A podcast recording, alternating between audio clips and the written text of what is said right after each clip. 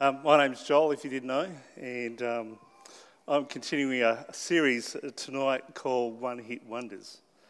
Um, I'm not sure whether I'm I was a one-hit wonder or whether I'm going to be a one-hit wonder, and this is my last chance. So um, you'll find out later. If you never see me up here again, this is my only occasion.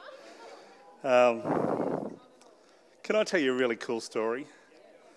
Um, it's taken me a really long time to get here tonight.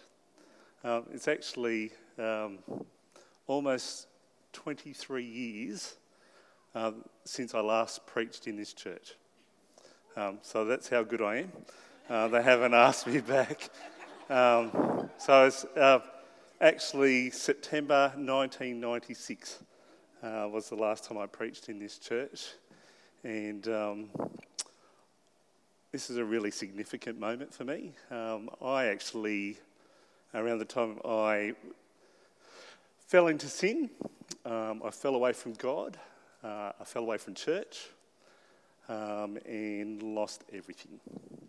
Uh, I lost my family, I lost my job, I lost my home, uh, I lost absolutely everything. I lost my reputation, and um, it's only by the grace of God that I'm here tonight. Uh, I'll give all the glory to him um, because it's only only about him that I'm here. So twenty-three years, um, and um, hopefully this is not the last occasion. Hopefully uh, One Hit Wonder isn't a prophecy. Um, and um, so I want to give God all the thanks uh, for that privilege. I'm humbled by that. Um, tonight you can follow the sermon on your YouVersion app. So if you've got a phone with you. We've, I've, I was actually smart enough to get this arranged um, so that you could follow the sermon uh, looking at your YouVersion app. And if you go to that and look at events, you can look up Launceston and find this particular sermon and follow along. So we're going to start with uh, a reading from God's Word from Ephesians. And it says this. Uh, it's Ephesians four, eleven to sixteen. It says, "So Christ himself gave the apostles, the prophets, the evangelists, the teach, uh, the pastors and teachers to keep, uh, equip his people for works of service so that the body of Christ may be built up until we all reach unity in the faith and in the knowledge of the Son of God and become mature, attaining to the whole measure of the fullness of God, or the fullness of Christ. Then we'll no longer be infants tossed back and forth by the waves and blown here and there by every wind of teaching and by the cunning and craftiness of people in their deceitful scheming. Instead, speaking the truth in love, we will grow to become in every respect the mature body of him who is the head, that is Christ. From him the whole body, joined and held together by every supporting ligament, grows and builds itself up in love as each part does its work." Simply said, the passage uh, we just read suggests that it is God's intention for us to grow and mature. Don't stay the same as you are. God wants us to grow. Um, and as a body of Christ, we should be built up. That's the word of the Lord. Last week, Dorothy talked about a way to grow, that we can approach this year, we can approach our life Uh, through a pattern of review, recalibrate, redirect and recommence. Did I get that right? Yes, thank you. I want to add to that picture tonight. I'm going to start and give you a horticultural lesson. You didn't know that I had that in me, did you? Um, I'm going to give you a horticultural lesson. Here it is. Plants need the right conditions to grow. That's the lesson. Pa- plants need the right conditions to grow.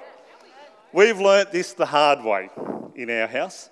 Uh, we have plants over the years that have not taken off. Uh, they've even died because they were planted in the wrong conditions. Um, and yet in another place in the yard, they might have taken off um, and, fl- and flourished. Why?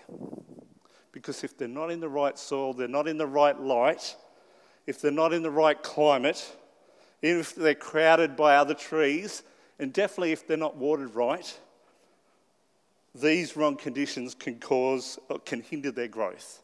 They can even kill the plant.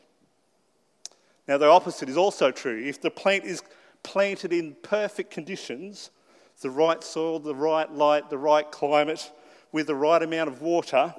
This usually causes a plant to flourish. Here endeth the horticultural lesson. Um, thank you.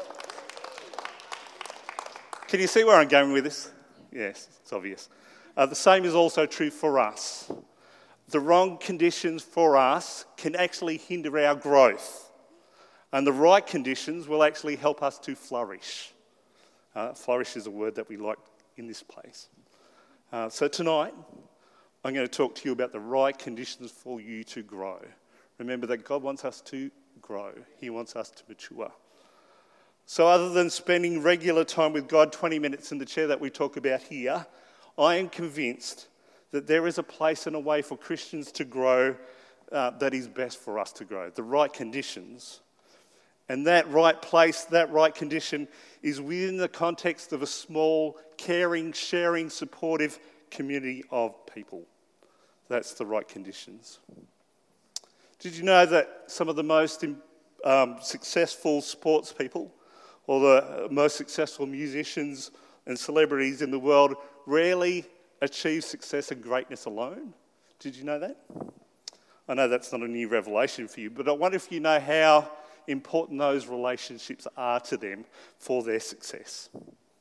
I recently learned that tennis player Roger Federer, um, we're in the tennis thing at the moment, often travels to tennis tournaments with an entourage of up to twenty-four people um, at a time. This, uh, this group includes his wife and children, three nannies, um, two coaches, trainers, physios, security, personal assistants, managers, friends and, and other family who provide support to him through those tournaments. Uh, tonight I only came with an entourage of five, um, at least five, um, and I even got some people from Wollongong um, in as extra support. So welcome John and Marie. Um, and I try to bring my entourage everywhere I go.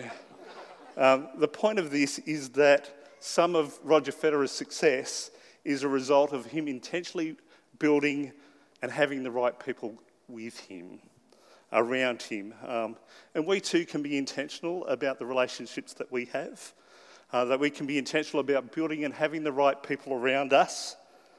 And it's key for our growth as people.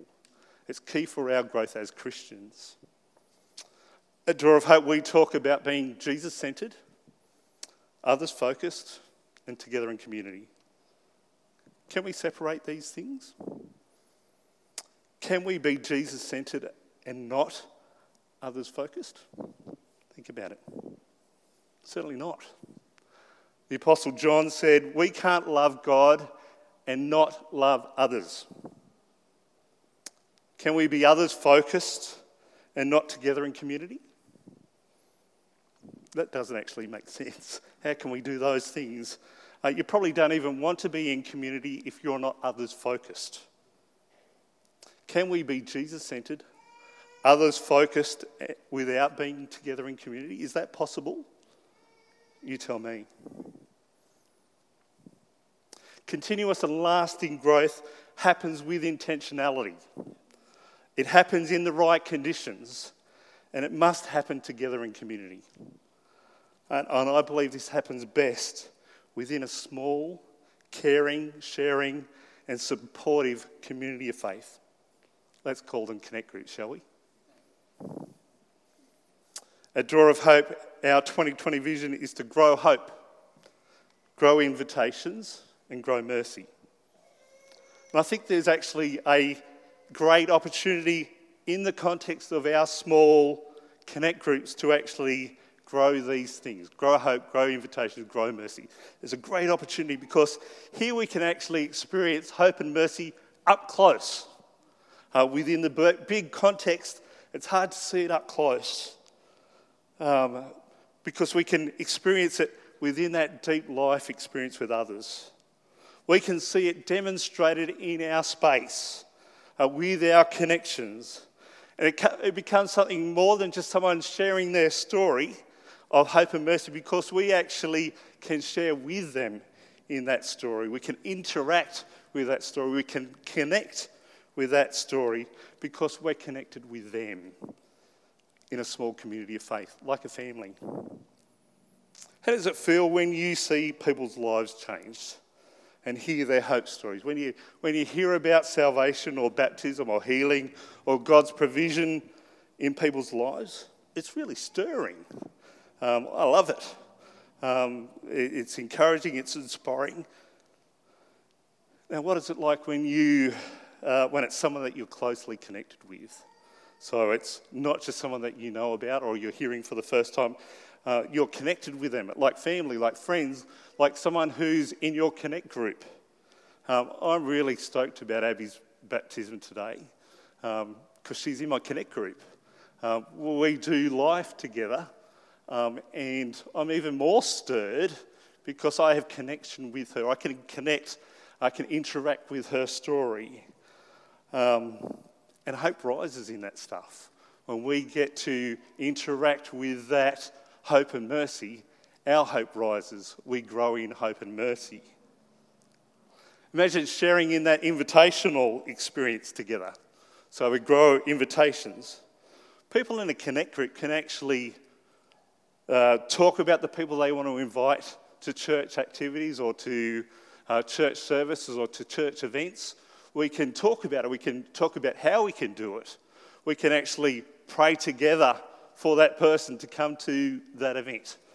Um, and when they come to that event, the connect group can then meet that person. We can join in the journey. And when they've been coming and they've been coming and God does something in their life, the connect group can then celebrate what God is doing in their life.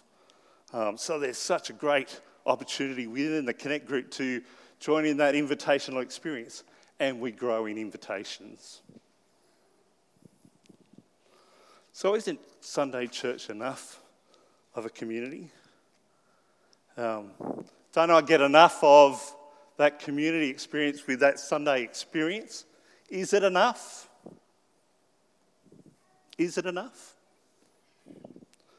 I actually think we need to go deeper. And we need to go smaller. Who knows that it's hard to connect at a deep level with a large group of people? Say the size of our congregation. I don't know what the size is, but it's actually humanly impossible to connect deeply with a, a group of six hundred people. So what's the number? How many people can you connect with on a deep level? Is it two hundred? No? Is it one hundred? fifty? I'm not getting any kind of uh, confirmation. Is it twenty? Can we connect at a deep level with twenty people? Probably not. Jesus had a small group. He had a connect group of how many? twelve. That he did life with at a deeper level. Remember, at times there were seventy-two mentioned. There was one hundred twenty mentioned in elsewhere around Jesus, but the deep life stuff happened with how many? twelve, and sometimes even a smaller group of three. Now, the exact number isn't important. What's important to know is that we need to get small enough to get deep enough. We need to get involved with people's lives. We need the Chunda, the Chunda, Sunday experience, no doubt, and we need it regularly. It's essential for our growth to do the Sunday experience, uh, for our growth, for, for teaching, for the corporate experience, for ministry, for inspiration, to meet with God. We need Sunday, but there's more. Um, in the big crowd, if that's our only community experience, it's so easy to go to go to church and get lost in the crowd. Um, we can just go through the motions. We can just be a spectator in that Christian experience and not really connect with people or not grow. Remember the parable of the sower? It was the seeds that were shallow in the soil that became scorched and withered when the sun came up because they were not planted deeply. So we need to get deeper. We really need to get deeper if we're going to grow. How do we get deeper? Psalm ninety-two says that the righteous will flourish like a palm tree. They will grow like the cedar of Lebanon, planted in the house of the Lord. They will flourish in the courts of our God. They will bear fruit in old age, thank goodness. Uh, they will stay fresh and green. It says those who are planted in the house of the Lord, they will flourish in the courts of our God. How does that sound to you? I love the idea that uh, that we can flourish, that God wants us to flourish, that we can flourish. But we have to get planted. So what does that mean? What does it mean to get planted in the in the house of the Lord? I think being planted means that we've got to get deeper. We need to dig in and get involved. Uh, we need to serve, we need to give, we need to regularly attend church. And it means investing in the lives of people. We can't do planted without getting involved. We have Hope Partners here. That's a way that we can get planted. Invest uh, in church, invest in others. I can tell you from personal experience, it's so much easier to grow when you're in the context of a small, caring, sharing and supportive community of faith. These communities should provide you with an opportunity, uh, should provide you with a safe place to do life together. That's what they should do. Uh, they should provide you with an opportunity to interact with other people's stories, to process the stuff that God is teaching us, to engage with Scripture, to share our joys and sorrows, to share our victories and struggles. Our Connect Group should be more than a Sunday church and a Tuesday night thing, because uh, we can do that. Uh, these relationships should be something that happens seven days a week, uh, communicating regularly together, because that's so easy these days. Uh, turning up when someone needs us, helping out when someone needs a hand, eating together, playing together and praying together. Imagine being a part of a community just like that.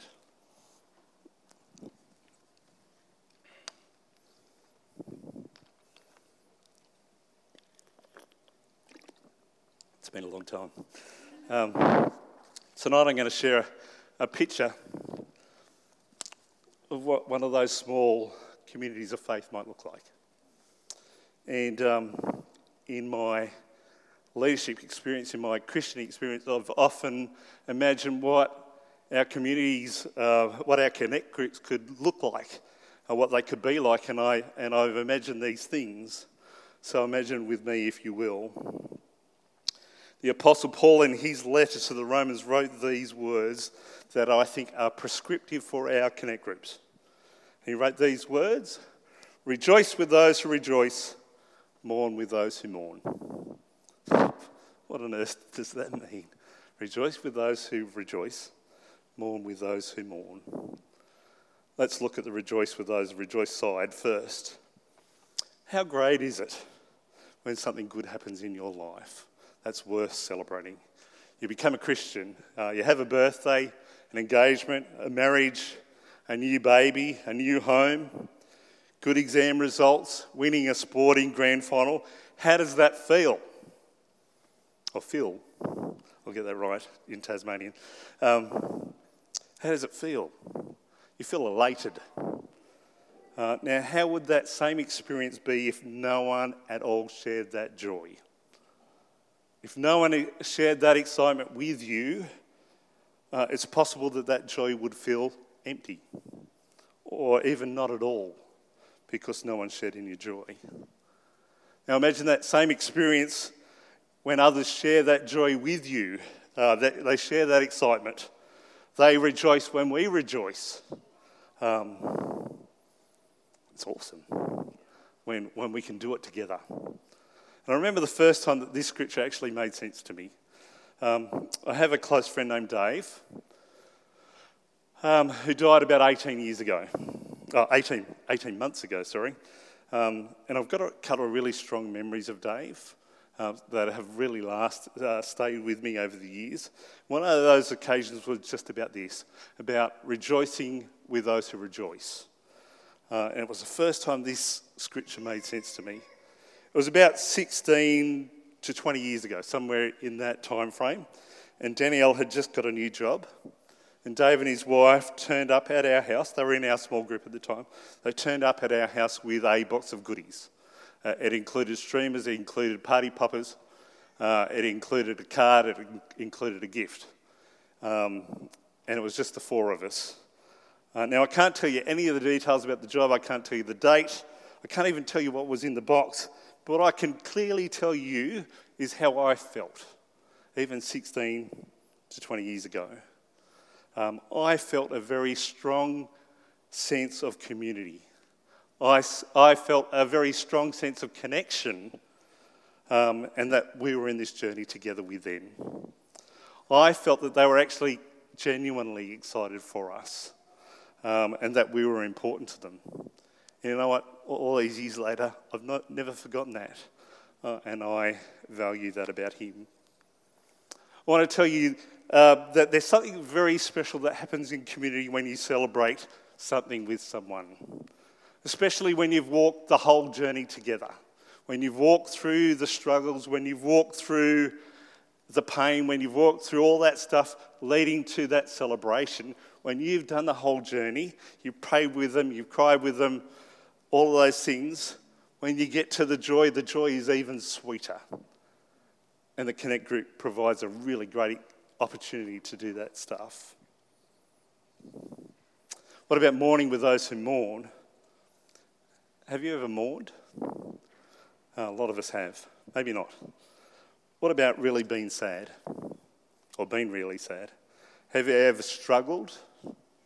Have you ever been down? Have you ever been really sick? I've probably covered everyone now. I tried to include, be inclusive. Um, it, that covers all of us. Uh, we've all been in that struggle. Um, I've had a really uh, recent experience of mourning in my life. I'll try to hold it together. It was only seven weeks ago that my dad passed away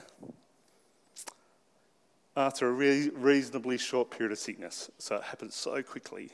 And can I honestly say in those seven weeks, uh, they have been some of the hardest and saddest days of my life. Uh, Christmas particularly uh, was hard because for the first time in my fifty-one years, my dad wasn't there. Um, and I felt Mum's loss as well, um, because for the first time in fifty-six years, he wasn't there, and I knew she was deeply sad. What I can tell you in these incredibly sad days is um, that in these days, I've actually felt some of the most powerful experiences of community, of love and compassion that I've ever felt uh, in the midst of that sadness. Uh, it's because I actually experienced that mourning with those who mourn thing. Um, and it's real deep life stuff when you can do that. Uh, lots of people have been there for my family and I, uh, and especially my mum. Some people have actually cried with us. Not because, not just because they were sad, they were sad because we were sad. Um, and they were really powerful moments um, when someone mourns with you. We've had lots of calls, lots of messages, lots of kindness, um, and lots of help over this time, especially Mum. And I've appreciated every one of those moments because someone's been there and shared that journey with us. All of us at some stage in our life experience some kind of pain and sadness. All of us. Uh, whether it's the loss of a loved one or a whole range of other difficult circumstances, we all experience that difficulty. So what would those experiences be like if no one else was there for you? Or if no one else shared with you? Connect groups provide us with an opportunity to do life together, to share the joys and sorrows, the victories and struggles. When someone is sad, in pain, struggling or sick, we can support them. We can pray for them, we can love them, we can encourage them, and we can provide for their needs. We can hold each other up. Now, I've got another passage here. Um, it's from Exodus. And it reads this. Yeah, there you go. Um, so Joshua fought the Amalekites as Moses had ordered. And Moses, Aaron and Hur went up to the top of the hill. As long as Moses held up his hands, the Israelites were winning. but whenever he lowered his hands, the Amalekites were winning. And Moses' hands grew tired. They took a stone and put it under him, and he sat on it. Aaron and Hur held up his hands, one on one side, one on the other, so that his hands remained steady till sunset. So Joshua overcame the Amalek- Amalekite army with the sword. Now, I know that's a pretty obscure passage. Uh, how does this fit? But I think it's actually kind of prescriptive of how a small group of believers could do life together. And it's about holding one another up. Um, let's be a, a community of people, full of people, that actually hold one another up. Well, I think of it, it's interesting to know that um, Moses was actually bald. Um, you'll appreciate this, Wayne, um, because, well, he actually wore a wig, because it says that sometimes they saw him with Aaron and sometimes they didn't. Um, boom, boom. Um, you can use that if you like. Um, let's be a community full of people that hold one another up. Um, Galatians six two says it this way: share each other's burdens, and in this way obey the law of Christ.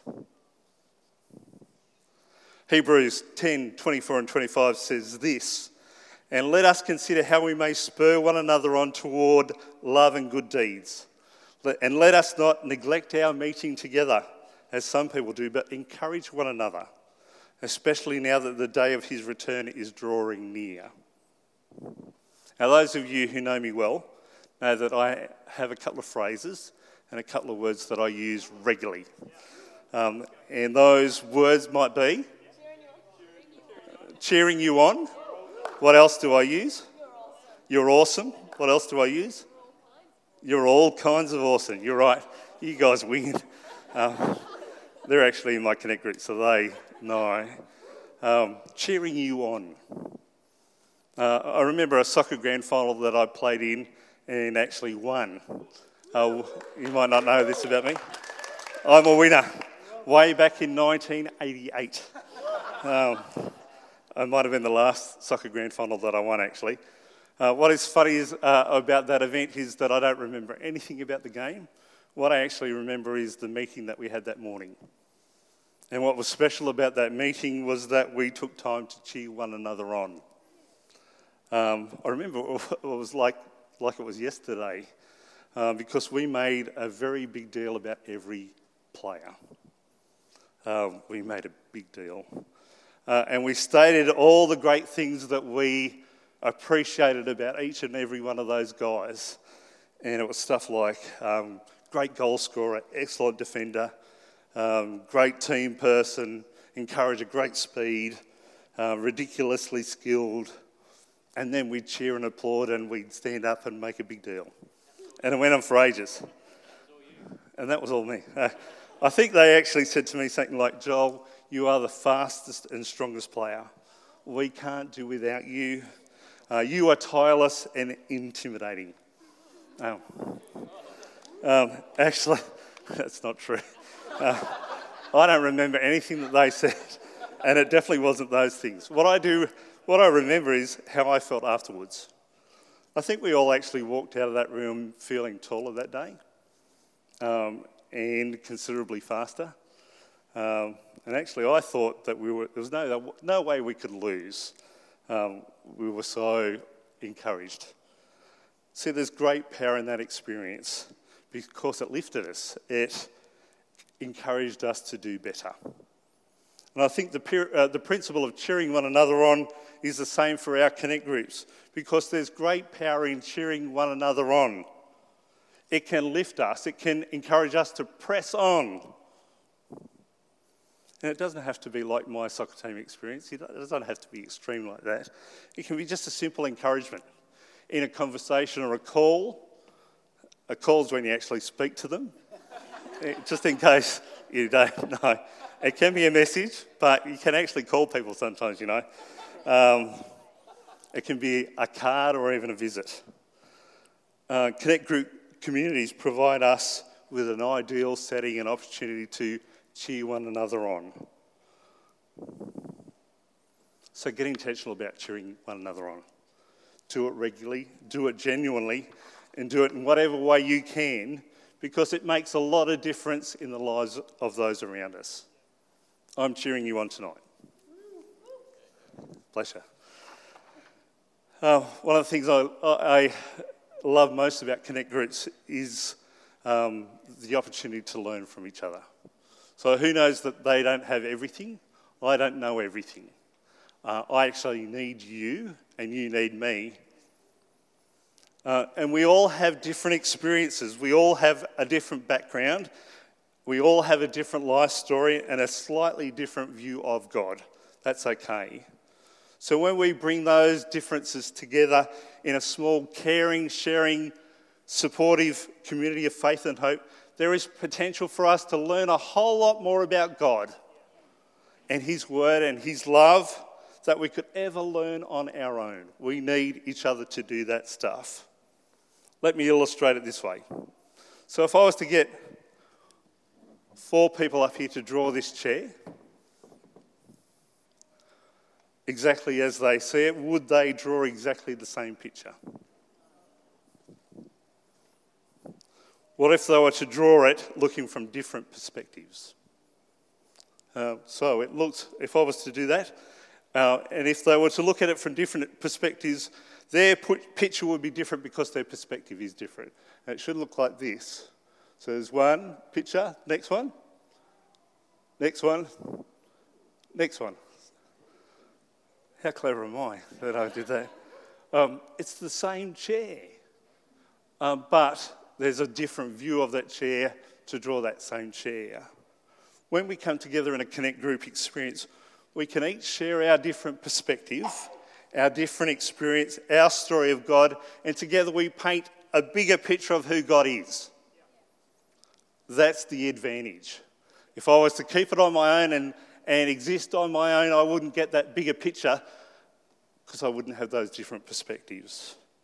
You know what we get as well? We get that encouragement, we get that inspiration, we get the spiritual growth that happens with that conversation because uh, we need each other.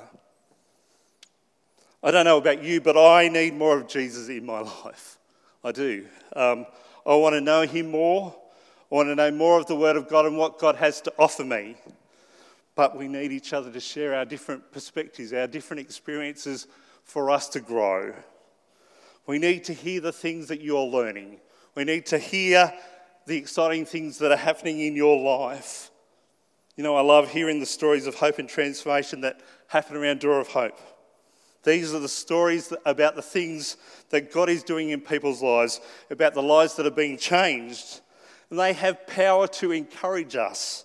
They have power to inspire and teach us, and God can actually use these stories to change other people's lives. But we actually need you to tell the story. So be intentional about it. Come together and tell each other about the things that the Lord's doing in your life and keep doing it because we need each other's stories. What next? I promise I'm getting close. Uh, there are lots of expressions of these small, caring, sharing, supportive communities of faith, all of which can achieve the same thing. There are Bible study groups, prayer groups, accountability groups. They may even be social groups. They might be mentoring relationships like Dorothy talked about last week. They might be other key relationships in our life. They might even be long-distance Christian friendships. So I've got friends here from Wollongong tonight. Um, the right people. Remember the, the Roger Federer and having the right people around us. That can help us to grow. Um, they can be formal groups. They can be informal groups. You know, at Door of Hope, we've got a whole range of different Connect groups that you can be a part of, uh, including youth groups. Do we have youth here? Yes. Young adult groups, uh, mixed age groups, women's groups, and courses like Alpha. And I know it can be scary to join a group when you don't know people, uh, but my experience in over thirty-five years of doing these kinds of groups is that God is uncanny at bringing in the right people together. Um, we go into a group and think, oh, I don't know, I don't know. God actually arranges that stuff. And while it might not seem right at the start, God knows what He's doing. I trust he knows what he's doing.